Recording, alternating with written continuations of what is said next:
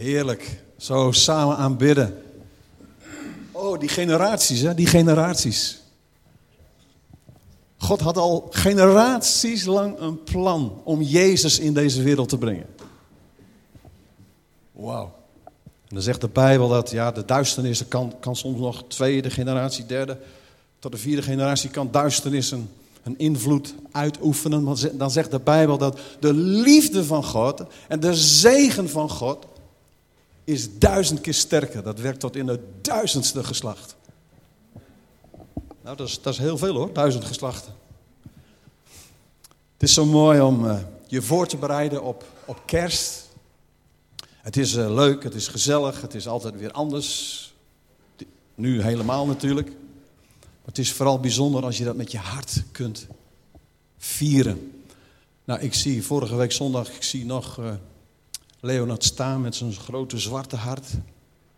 Die heeft hij inmiddels niet meer, zie je wel. Hij heeft een wit hart. Maar uh, dat was zo sterk en zo duidelijk. We zijn dus bezig met de Romeinenbrief. En ja, het komt toevallig zo uit. Ik weet niet wie dit allemaal plant, maar ik ben nu aan de beurt om uh, Romeinen 9, Romeinen 10 en Romeinen 11. Dus drie hoofdstukken uit deze brief uh, vanmorgen te, te behandelen, te lezen. Of te prediken. Misschien is het ook een stukje onderwijs. Dus laten we gewoon de Bijbel eens opslaan. Het is, het is een prachtige brief. Er zit zo'n opbouwende lijn ook in. De eerste hoofdstukken. Zoek het rustig op, Romeinen 9. De eerste hoofdstukken die gaan over. Uh, ik ga niet een samenvatting geven. Heb hier trouwens vijf zinnetjes over de eerste acht hoofdstukken. Dus dat kun je ook samenvatten. Sommigen doen daar twee zondagen over, maar. Alle mensen hebben gezondigd en missen het doel van God. Alle mensen. De wet van Mozes kwam er om aan te tonen dat niemand die wet kon vervullen. Alleen Jezus Christus, Gods eeuwige zoon, werd mens, was zonderloos en stierf in onze plaats. De vraag is nu dus, hoe krijg ik een wit hart? Dat we allemaal een zwart hart hebben, dat weten we nu ook. Weet, trouwens, we hebben allemaal een geweten. Hè? Ik heb jarenlang een hond gehad en als ik dan thuis kwam en ik zeg, oh, missen een paar koekjes. Dan zeg ik, wat heb jij gedaan? heb jij koekjes gegeten? Zelfs dieren zijn zich bewust van, van het kwaad. Ieder mens heeft een ingeschapen godsbesef. Dat leer je ook uit Romeinen 1. Ingeschapen godsbesef. God is er. Dit is licht en dat is duisternis. Stelen doe je niet. Ja, het was maar een snoepje. Ja, nou oké. Dan een snoepje, maar later worden het uh, tien snoepjes. Dus wij, wij hebben allemaal, alle mensen, behalve Jezus. We hadden dus iemand nodig, dus is met het, je zou het kunnen zeggen het, het zondevirus, zo vergelijk ik het wel. We hebben allemaal het virus, nu hebben we iemand nodig die zijn bloed kan geven wat zonder, zonder virus is. En dat is Jezus. Hij was volmaakt God en volmaakt mens tegelijkertijd. En hij kwam om zijn bloed te geven. Dat was het doel. Sommige mensen zeggen, ja, wie, wie, is nou schuldig aan de dood van Jezus? Ja, als je dat, die vraag alleen al, dan heb je het evangelie dus nog niet begrepen. Jezus stierf omdat jij een zondig hart hebt. En ik ook. Wij allemaal hebben een zwart hart. Daarom stierf Jezus. Wie is schuldig aan de dood van Jezus?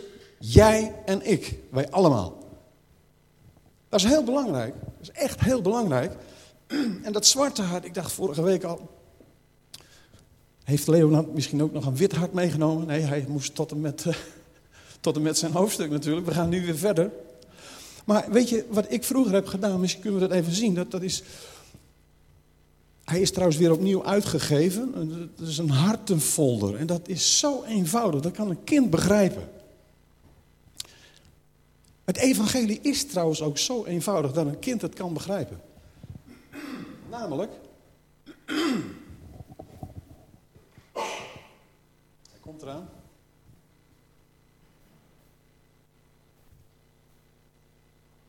Ik heb uh, vroeger, nou vroeger, ja, dat is toch al wel. Uh, toen onze kinderen klein waren, hoe lang is dat geleden? Dat is toch al wel zo'n. Ah, ik hou het allemaal niet bij. Ik vind het niet zo belangrijk. Maar uh, zeg maar zo'n 40 jaar geleden. Toen dacht ik, weet je. En ik heb al al die jaren fulltime voor God mogen werken. Ik dacht, als ik toch iemand tot Christus mag leiden, dan mijn eigen kinderen. En ze waren nog erg jong. Ik weet niet hoe oud. Vier, vijf, zes jaar oud. En toen heb ik dit uitgelegd. Er is, is zo'n foldertje zo, dat zit, dan op een rij. Er is een zwart hart. En dan een rood kruis. En dan een wit hart. En dan een gouden kroon. En als je iets doet wat verkeerd is. Zwart hart. Maar je gelooft dat Jezus voor jou gekomen is. Als God in de mensengedaante die zonder zonde is om jou een bloedtransfusie te geven, om jouw zwarte hart te nemen. Daar is hij voor gestorven. Of het nou een beetje, je, je hebt hele nette zondaren en je hebt minder nette zondaren, maar dat maakt niet uit. We zijn allemaal zondaren, we hebben allemaal een zwart hart. En als je gelooft in Jezus, dan krijg je een wit hart.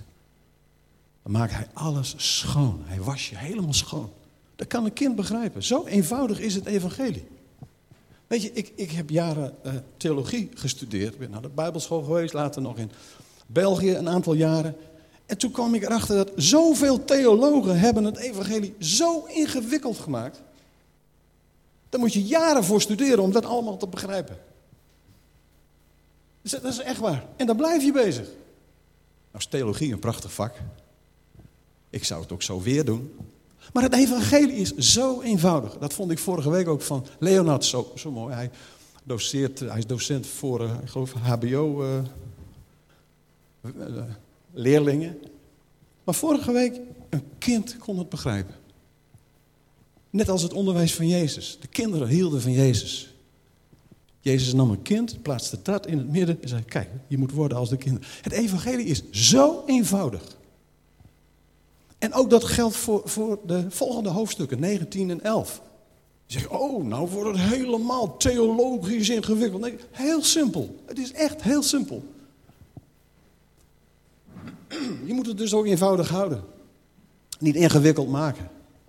We hebben een zwart hart. Jezus stierf voor ons. Je kunt een wit hart krijgen. En dan heb je een toekomst met een gouden kroon. En de hemel. Weet je, ik, ik verheug me erop. Want er komt een nieuwe hemel en een nieuwe aarde. Wetenschappers die, die, die berekenen dat, die zien het aankomen. Dit, dit gaat niet lukken. Die zon die kan nog wel ja, een aantal duizenden jaren. Eh, heeft hij nog brandstof, maar eh, er komt een eind aan de zon. Nou, dat leert de Bijbel. Er zal een nieuwe hemel komen, een nieuwe aarde. Er zal geen zon zijn. Er zal ook geen tempel zijn. Heb je ook dat getonder niet meer over wel of niet een tempel? Warempel. Mensen maken zich overal druk over. Maar weet je, die toekomst, het is zo eenvoudig. En deze vier symbolen, dus kunnen we ze even laten staan. Ieder mens heeft een zondig hart. Jezus is de redder. Hij stierf voor verloren mensen aan het kruis in onze plaats. Wij allen zijn daar schuldig aan. En dan word je vergeven en dan krijg je een wit hart. Je hart wordt schoongemaakt. En dat besef je ook. Je weet precies wanneer je iets doet. Oh jongens, dat als er weer vlekjes op dat witte hart verschijnen, ga, naar Jezus. Zeg, Heer, help mij. Dan wordt hij weer helemaal wit. Dan kun je niet uit jezelf. Dat is bovennatuurlijk. Dat is de, de kracht van het bloed van Jezus. De Bijbel zegt, het bloed van Jezus reinigt van alle zonden dan moeten we wel ook in hem wandelen, in het licht wandelen. Indien wij voortdurend in het licht wandelen, zal het bloed van Jezus ons voortdurend reinigen. Dat is letterlijk wat er staat in de eerste Johannesbrief. Goed. En dan komen we bij hoofdstuk 9. U hebt het inmiddels gevonden. Dit was dus even een samenvatting van de eerste acht hoofdstukken. En dan gaan we naar 9. En dan komen er drie hoofdstukken over het Joodse volk. En over alle volken, over een totaal view. Hè? Redding voor deze wereld, redding voor jou persoonlijk. Maar God heeft met de volken al generaties lang heeft hij een plan bedacht. Dat plan dat was er al voordat wij zondigden, notabene. Dat is ook onbegrijpelijk. Maar nou zie je dat in deze volgende drie hoofdstukken... zie je dus dat God een volk heeft uitgekozen. En als God iets uitkiest, God heeft een plan, dan is de tegenstander altijd om dat te dwarsbomen. Continu. Tot op de dag van vandaag. Ik hou van de Bijbel. U ook? Ik hou van de Bijbel. De Bijbel is het woord van God. Hoeveel boeken heeft de Bijbel? Kom, jullie hoeven helemaal niet naar de Bijbelschool, dat is niet nodig. 66 Bijbelboeken zijn er, inderdaad. De Bijbel bestaat uit 66 boeken, allemaal verschillende schrijvers. Hoeveel van die schrijvers waren Joods? Hoeveel? Het Oude Testament zou je zeggen, ja, dat, is, dat, dat was het Joodse volk. Jesaja, Jeremia, Amos, Obadja, Jona, Micha, Nahum, allemaal profeten. En dan heb je het Nieuwe Testament. Hoeveel schrijvers zijn er Joods van die 66 boeken? Allemaal. Allemaal. Van Genesis tot Openbaring. Allemaal Joodse schrijvers. Zonder het Joodse volk geen Bijbel. Hey, christenen, word wakker. Stel nou dat alle boeken in de Bijbel geschreven waren door Belgen. Dan moet je niet lachen. dat was wel de bedoeling trouwens, dus dat is ook leuk. nee, dan zou je zeggen, oh, er is, is iets bijzonders met België. Wat is er met België? Wat is er met de Belgen? Dat, dat alle boeken uit de Bijbel geschreven, geschreven zijn door Belgen. Dat zou je toch even nadenken. En als dus alle boeken in de Bijbel geschreven zijn door Joden, hoe komt het? Dat is een goede vraag. Hoe komt het eigenlijk? Nou, je hebt eigenlijk, deze volgende drie hoofdstukken zijn zo eenvoudig om te begrijpen. God heeft een volk uitgekozen om de Messias voor te brengen. Oh, Jezus was een Jood. Ja, Jezus was een Jood. Die had geen blond haar en blauwe ogen. Echt niet. Dus je moet je een beetje bijkleuren in je, in je kleuterbijbel. Jezus was een Jood. Hij is zijn moeder. De hele, de, al degene, als je het leest in, het, uh, in de evangelie, dan begint het met het geslachtsregister van Jezus. Uh, om duidelijk te maken wie hij is. Wat is zijn identiteit? Beroof Jezus niet van zijn Joodse identiteit, want je houdt niets over. Dus hij is een Jood. Jezus is een Jood. Nou zijn er, uh, als je iets niet ziet, dan zie je het niet. Heb je een oogklep en dan kun je het niet zien. Iemand anders ziet het wel en die gaat dan schreeuwen, schreeuwen. Zie je dat nou niet? Nee, nee, sorry, ik had een oogklep op, ik zag het niet. Nou, dan doe ik mijn oogklep af. En je leert dus in de Bijbel dat er soms mensen zijn die oogkleppen op hebben. Soms ook geplaatst door God. Dat je iets even tijdelijk niet ziet. Waarom zien ze dat nou niet? Maar God heeft dus een volk uitgekozen. Daar gaat met name Romeinen 9 over. En sommige mensen zijn het daar niet mee eens. Nou, dan, zegt eh, Paulus, die zegt, nou ben je het er niet mee eens? Eh, als een pottenbakker een pot wil maken, dan kan hij een hele simpele vaas maken. Hij kan ook heel iets moois maken. En die vaas die gaat toch niet schreeuwen, dit wil ik niet. Nee, dat kan niet. Wij kunnen ook niet tegen de schepper. Dat gaat, dat gaat niet. In Romeinen 9 zegt dat hoofdstuk heel duidelijk. Maar gij, o mens, vers 20. Wie zijt gij dat gij God zou tegenspreken? Nou, dat doen we regelmatig. Zal het geboetseerde soms zijn tegen zijn boetseerder zeggen: Waarom hebt u mij zo gemaakt? Ik had een ander idee gehad. Ik had het toch net even anders gedaan. nou, dat is natuurlijk waanzin. Dat is Romeinen 9. Even heel, heel kort door de bocht natuurlijk. Maar God heeft een volk uitgekozen. Om de Messias voor te brengen. Waarom? Om alle andere volken te zegenen. Wauw. Om alle andere mensen. De Bijbel zegt dat God wil niet dat er ook maar iemand verloren gaat. God wil iedereen redden. Iedereen. Daarom had hij een geheim plan. En de duivel die dacht, wat gebeurt hier? Hij ging het dwarsbomen.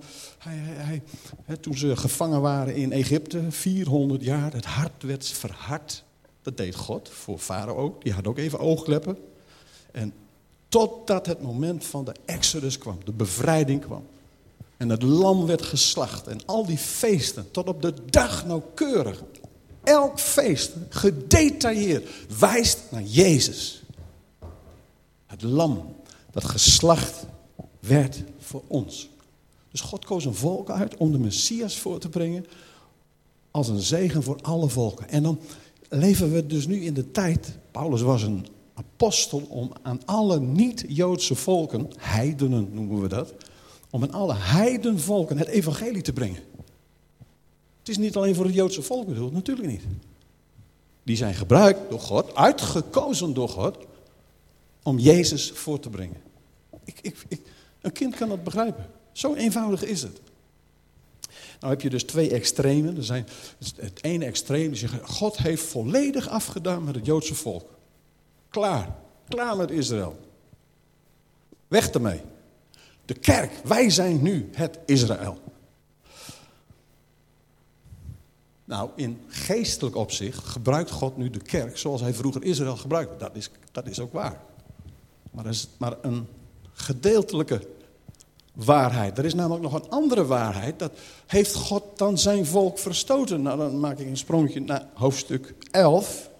19 en 11. En ik ga een beetje heen en weer soms, maar ik hou me heel strikt aan deze drie hoofdstukken. Er staat in Romeinen 11.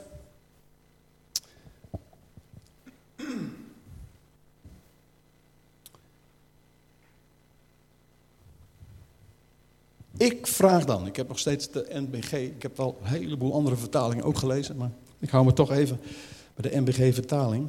Ik vraag dan, heeft God zijn volk verstoten? Dan zegt Paulus, volstrekt niet. Dus wij zijn als kerk, zijn wij wel het geestelijke Israël in een bepaald opzicht, dat is zo.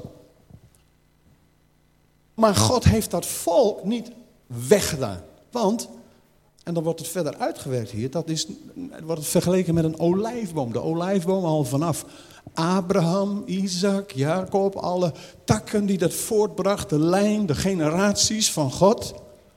Nu zijn de takken weggebroken, want ze wilden Jezus niet. Een heleboel wilden Jezus ook wel. En nu zijn wij als heidenvolken geënt op die olijfboom. En dan staat er, wees niet eigenwijs. Wij dragen niet de stam, de stam draagt ons. We zijn geënt op de olijfboom. En wat gaat er gebeuren? Totdat er staat hier in uh, vers 18, is het vers waar ik net citeer. Als je je beroemt, hè, beroem je niet tegen de takken. Als je je beroemt, niet gij draagt de wortel, maar de wortel draagt u. Ja? Dus je hebt eigenlijk twee extremen. God heeft met Israël afgedaan. Het andere extreem is, als iemand oogkleppen op heeft, en zie je dat nou niet? Moet je eens kijken. Het is toch zo duidelijk. Zie? Nee, als je een oogklep op hebt, zie je het niet. Heb je een dode hoek? Andere uiterste is dan dat je heel hard gaat schreeuwen. En dat je met vlaggen, Israëlische vlaggen gaat staan zwaaien in de kerk en, en, en nergens anders meer mee bezig bent. Dan sla je helemaal door naar de andere kant. Dat kan ook niet de bedoeling zijn. Maar dat komt omdat sommigen het niet zien en de anderen heel hard schreeuwen. Het zijn twee uitersten, maar ik denk dat de waarheid dus in het midden is. Het is allebei waar. Wij zijn het geestelijke Israël. Omdat God alle niet-Joodse volken, alle heidenvolken wil bereiken met het evangelie. En dat gebeurt ook vandaag. Daarom hebben wij een zendingsopdracht. Om alle volken te bereiken met het evangelie. En dan staat er, totdat, ik lees even vers 23 vanaf uh, hoofdstuk 11. Want, broeders en zusters, opdat je niet eigenwijs zou zijn. Kunnen christenen eigenwijs zijn? Nou, dat heb ik nog nooit meegemaakt. Of wel? Nou, hier zegt Paulus, wees nou niet eigenwijs. Opdat wij niet eigenwijs zouden zijn, wil ik je ook niet onkundig laten. Dat is ook nog iets. Onkundig, ja, dan, dan, dan, dan zie je het gewoon niet. Maar het is zo eenvoudig. Van dit geheimenis. Oh, het was een geheimenis. Een geheimenis, maar dat wordt nu. Zo leuk. Uh, als je zo'n boekje hebt of zo'n doosje wat op slot kan. Ik heb kleindochters die hebben doosjes die kunnen op slot. Er zitten geheimpjes zitten erin. Er zit ook nog een code op, notabene.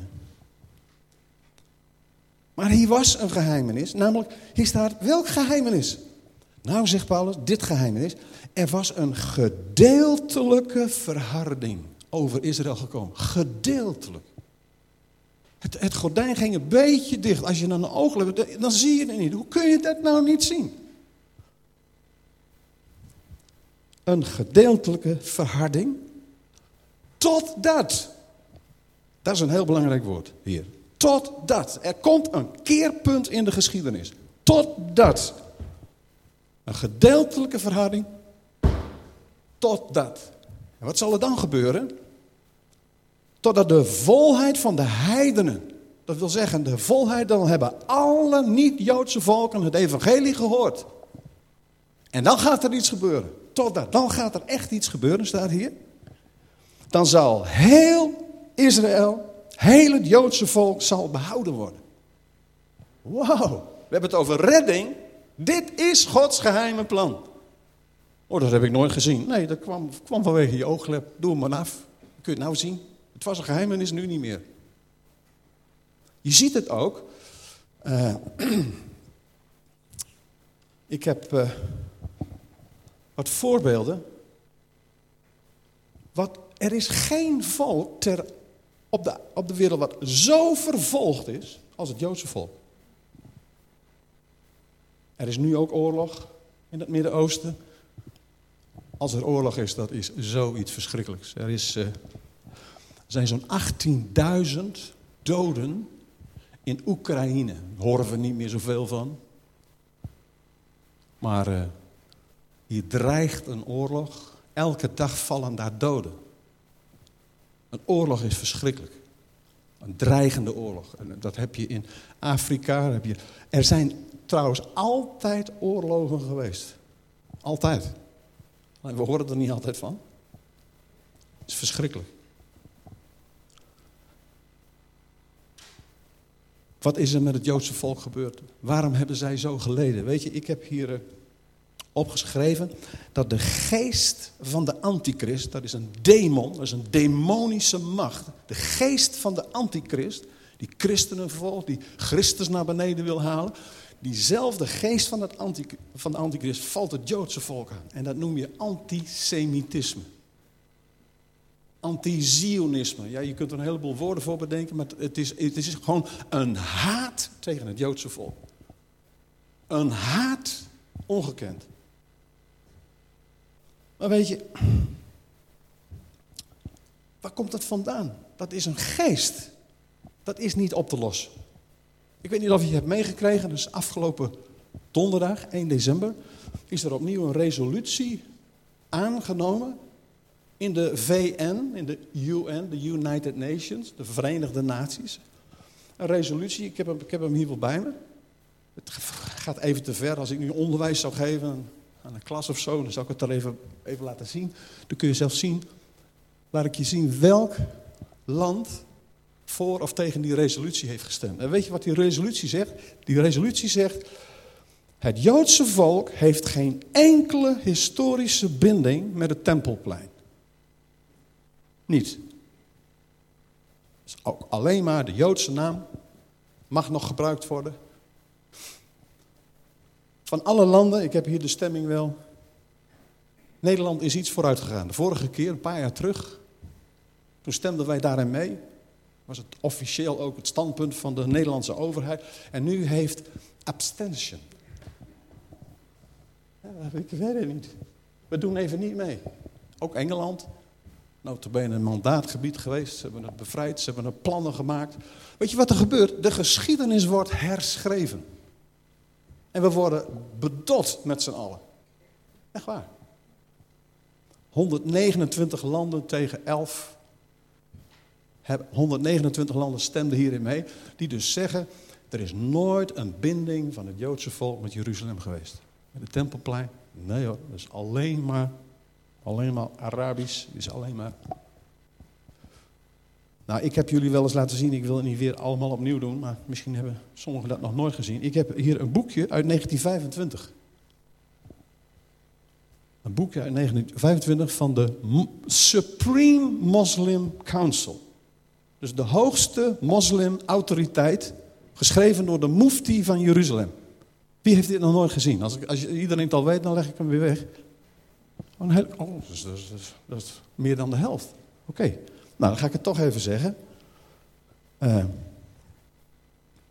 dit is dus een boekje wat, uh, als je naar het Tempelplein ging, dan kon je dit gidsje kopen. A guide, staat er ook boven. A brief guide to Al-Haram al-Sharif. Nou, dat is de Arabische naam voor Tempelplein. En dan kreeg je dus een handleiding. En dan staat er in dit boekje op bladzijde 4. Dit is een officiële statement van het Supreme Muslim Council.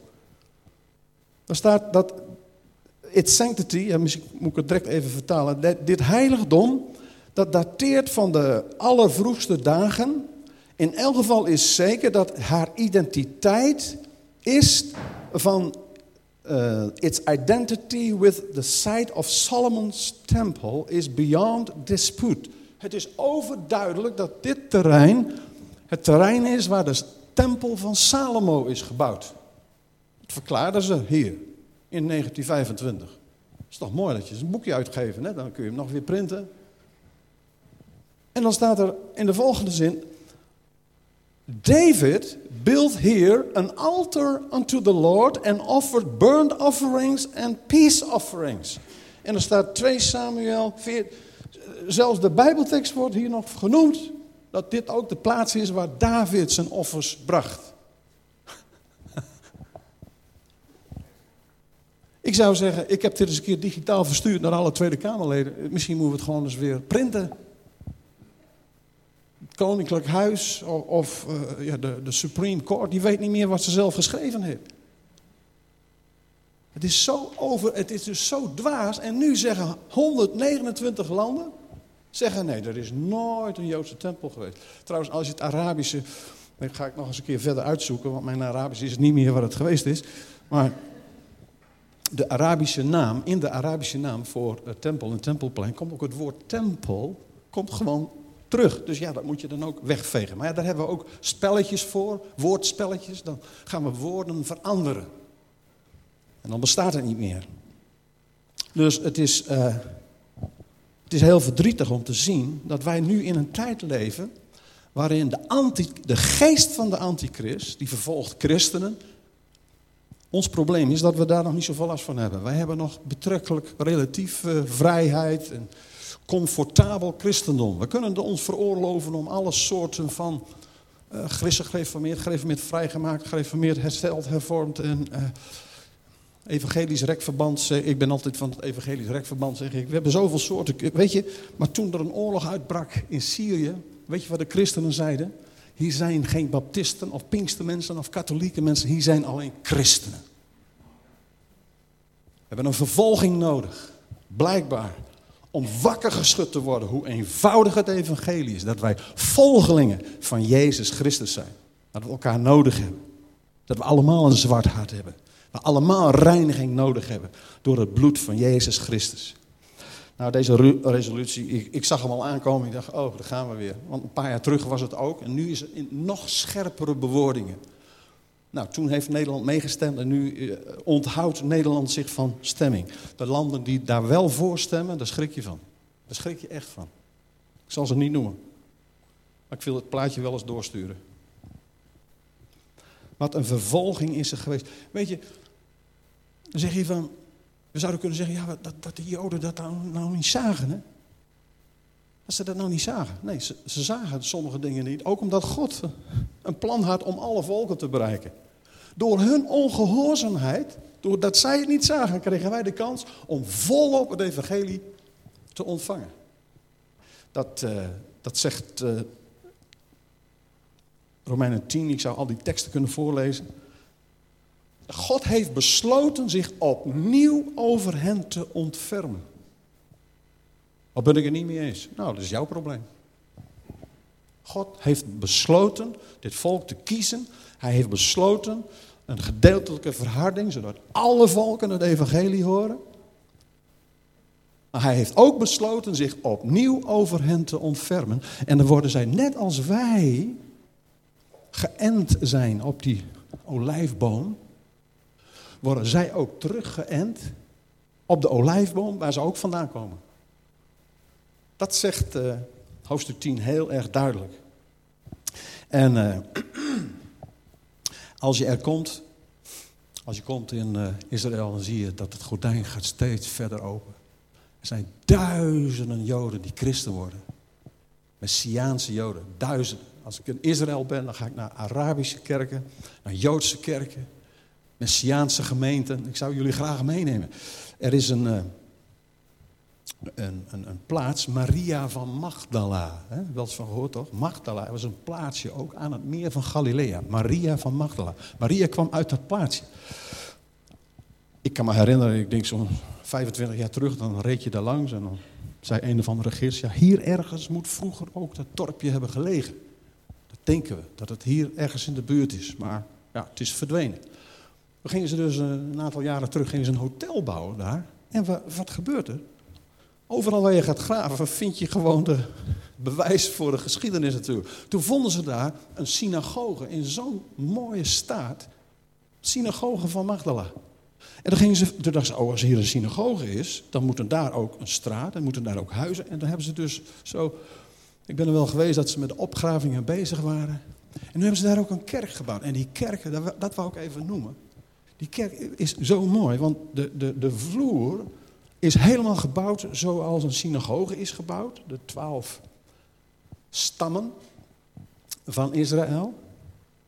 En dan denk je gewoon, dan kijk je naar je voeten en je denkt, oh, ik loop in de synagoge. Maar dan zie je daar die pilaren, de twaalf apostelen.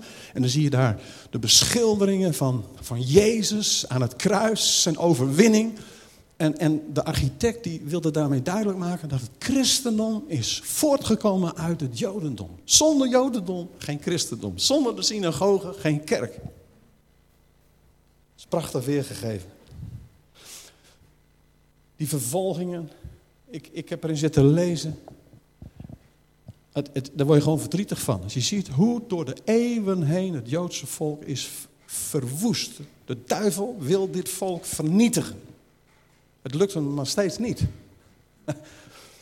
En we leren in het Nieuwe Testament dat het zal ook inderdaad niet lukken. Er komt nog een eindoorlog bij Megiddo, bij Haar Megiddo, Harmageddon. Ook een bijzondere plaats om te bezoeken. Dan zie je dat slachtveld, er zijn al vele oorlogen bestreden. Er komt een eindoorlog. Maar door de eeuwen heen, uh, ik wil een paar dingen noemen. Te beginnen bij de, de, de, de kerkvaders, die zo'n inzicht hadden, theologen, in wat er gebeurd was. En zij, maar zij hadden ook oogkleppen. Je leest hier bijvoorbeeld van, uh, van Flavius Josephus, een van de meest bekende niet-christelijke geschiedschrijvers uit die tijd. Die heeft uh, een heel uh, boek geschreven met allemaal voorbeelden van hele heftige anti-Joodse uitlatingen. Ook van Egyptische schrijvers, nog voor het christendom. Voordat Christus er was dus. Maar ook uh, de kerkvaders. Ik heb hier een citaat van Augustinus. Is natuurlijk heel bekend als kerkvader. Die heeft geschreven, het Joodse volk, Joden zijn bitter als gal en zuur als azijn. Ze zijn aards, zinnelijk, wellustig en verdorven, zegt Augustinus. Al deze Joden dansen nog steeds rondom het gouden kalf. Zegt deze kerkvader, Augustinus. Dat wil je liever niet horen, hè? ik ook niet, maar het is wel de waarheid. Hij heeft zelfs een traktaat tegen de Joden geschreven. Heb ik gelezen. Nou, die, die spring ik liever over.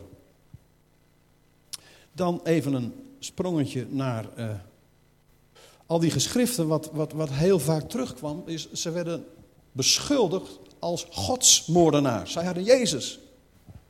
Nou, als je, als je hun beschuldigt van de moord, dan heb je het evangelie zelf niet begrepen. Ik denk dat vele van deze kerkvaders, maar ook, hè, je, je, kunt zeggen, waarom hadden ze oogkleppen nog? Maar deze men, ook Maarten Luther. Luther ontdekte, herontdekte, dat je, wat Abraham ontdekte, door geloof word je gerechtvaardigd. Wow, dat geldt voor alle volken en voor alle mensen. Je wordt niet gerechtvaardigd door je werken, je wordt gerechtvaardigd door je geloof. Dank je, Luther. Dat zag hij. Maar een heleboel andere dingen zag hij niet. Zag hij totaal niet. Aan het eind van zijn leven schreef Luther felle antisemitische pamfletten. Adolf Hitler heeft Luther genoemd de grootste Duitser ooit.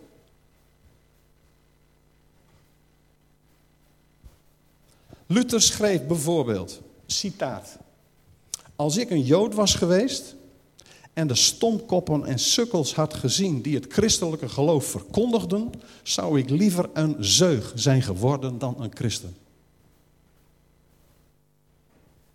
Daar word je niet blij van. Luther. Maarten Luther. Ik heb de film gezien, Luther. Daar word je helemaal blij van. Wat hij ontdekt. Alleen door geloof. Maar hier had hij toch een giga oogklep. Oogkleppen. Vreselijk. Hij heeft een. Uh, later werd het iets milder. Maar het bekende is Von den Juden und ihre Lügen. Een geschrift wat hij geschreven in 1543.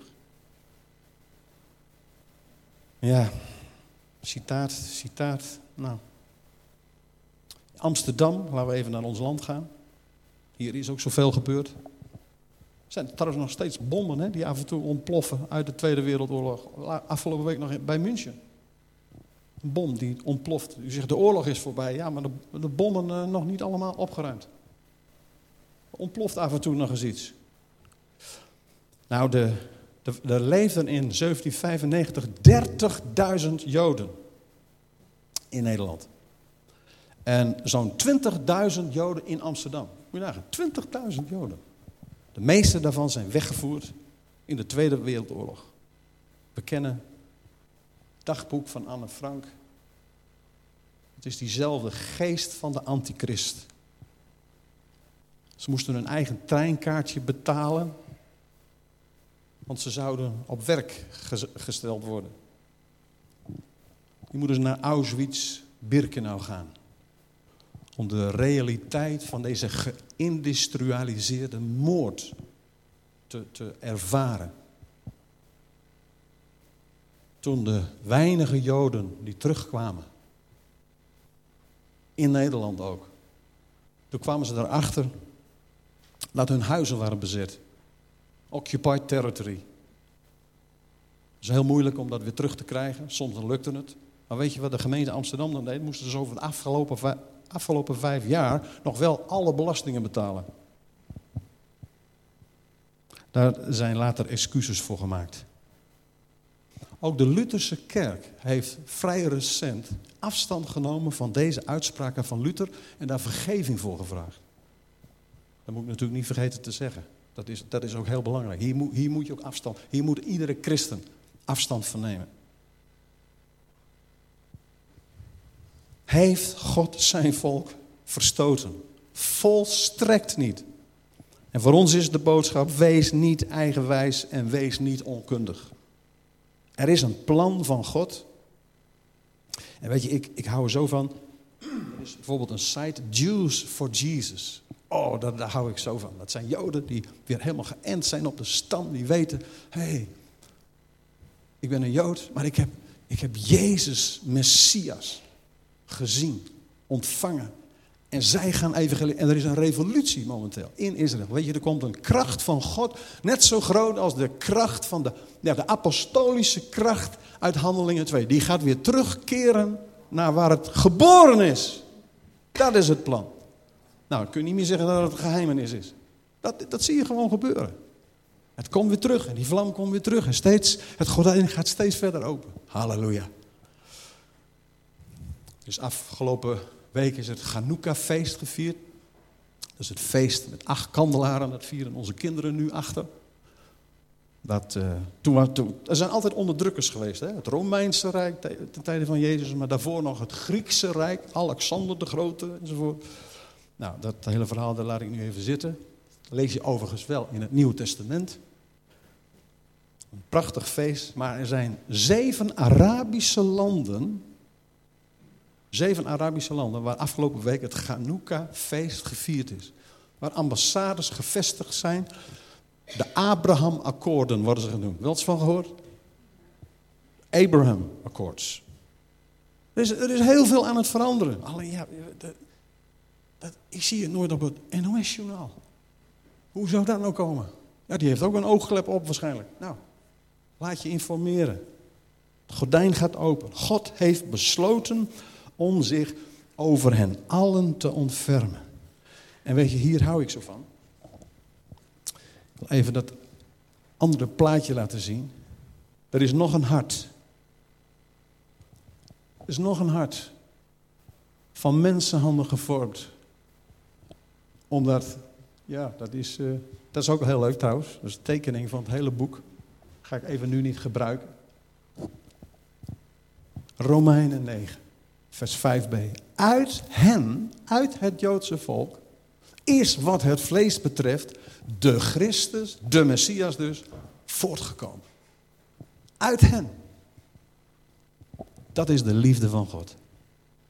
Kijk, we hebben dat hart, dat zwarte hart en ons witte hart, maar dit, dit hart, dit, dit is kerstfeest. Jezus is echt geboren. Hij is echt gekomen. Voor jou en voor mij. En dan wil ik nog één citaat aanhalen van Corrie ten Boom.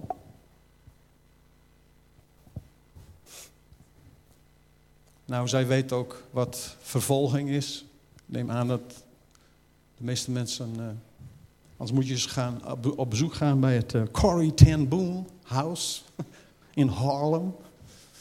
Ja? Het ouderlijk huis van Corrie ten Boom in Haarlem, wat een museum is waar de geschiedenis, net als Anne Frank. Zij uh, was een evangelist, ook na de oorlog. Ik heb een boek van haar gelezen waarin zij beschrijft dat ze als evangelist is aan het prediken. En dan komt er iemand tot geloof die zegt, ja, ik wil een christen worden. En dan komt die man naar voren en dan is dat een SS'er die ze nog kent uit de tijd van het kamp. Waar ze met haar zus gevangen zat. En hij beleidt zijn zonde en hij, ja, hij had ook een zwart hart. Misschien iets zwarter, iets meer zwart dan dat zwart. Maar we hebben allemaal gezondigd. En dan bidt zij met deze man en hij, hij krijgt een wit hart. Zij weet wat vergeving is. Zij weet wat reiniging is. En zij heeft natuurlijk verschillende boeken geschreven, maar ze heeft ook deze uitspraak gedaan. You can't love God without loving the Jewish people. Je kunt niet van God houden zonder ook van het Joodse volk te houden. Dan ga je het begrijpen. Het, het is een kwestie van liefde. En oogkleppen afzetten. En een beetje begrip ervoor hebben. Ook begrip dat mensen het niet zien. Niet gaan schreeuwen maar gewoon buigen, aanbidden. Wij worden gedragen. Wees niet hoogmoedig, maar vrees. Want indien God de natuurlijke takken niet gespaard heeft, zal hij ook u niet sparen. Kijk, in Nederland, ik blijf even bij ons mooie land. Elk dorp zo'n beetje in Nederland heeft een kerktoren. Hoeveel, hoeveel christenen zitten er vanmorgen in de kerk in Nederland? In die kerk. We hebben ook oogkleppen gekregen. We hebben ook gedacht, oh, we hebben God niet meer nodig.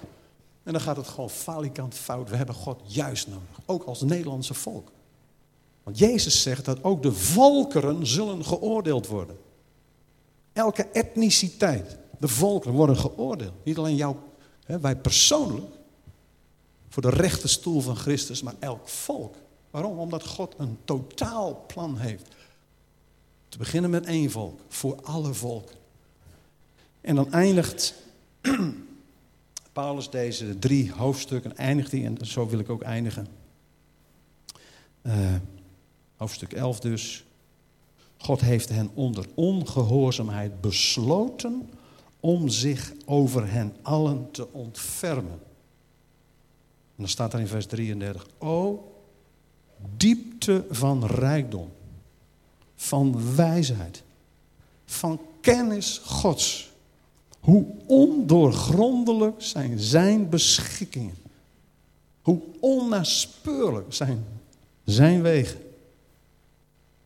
En het laatste vers van hoofdstuk 11.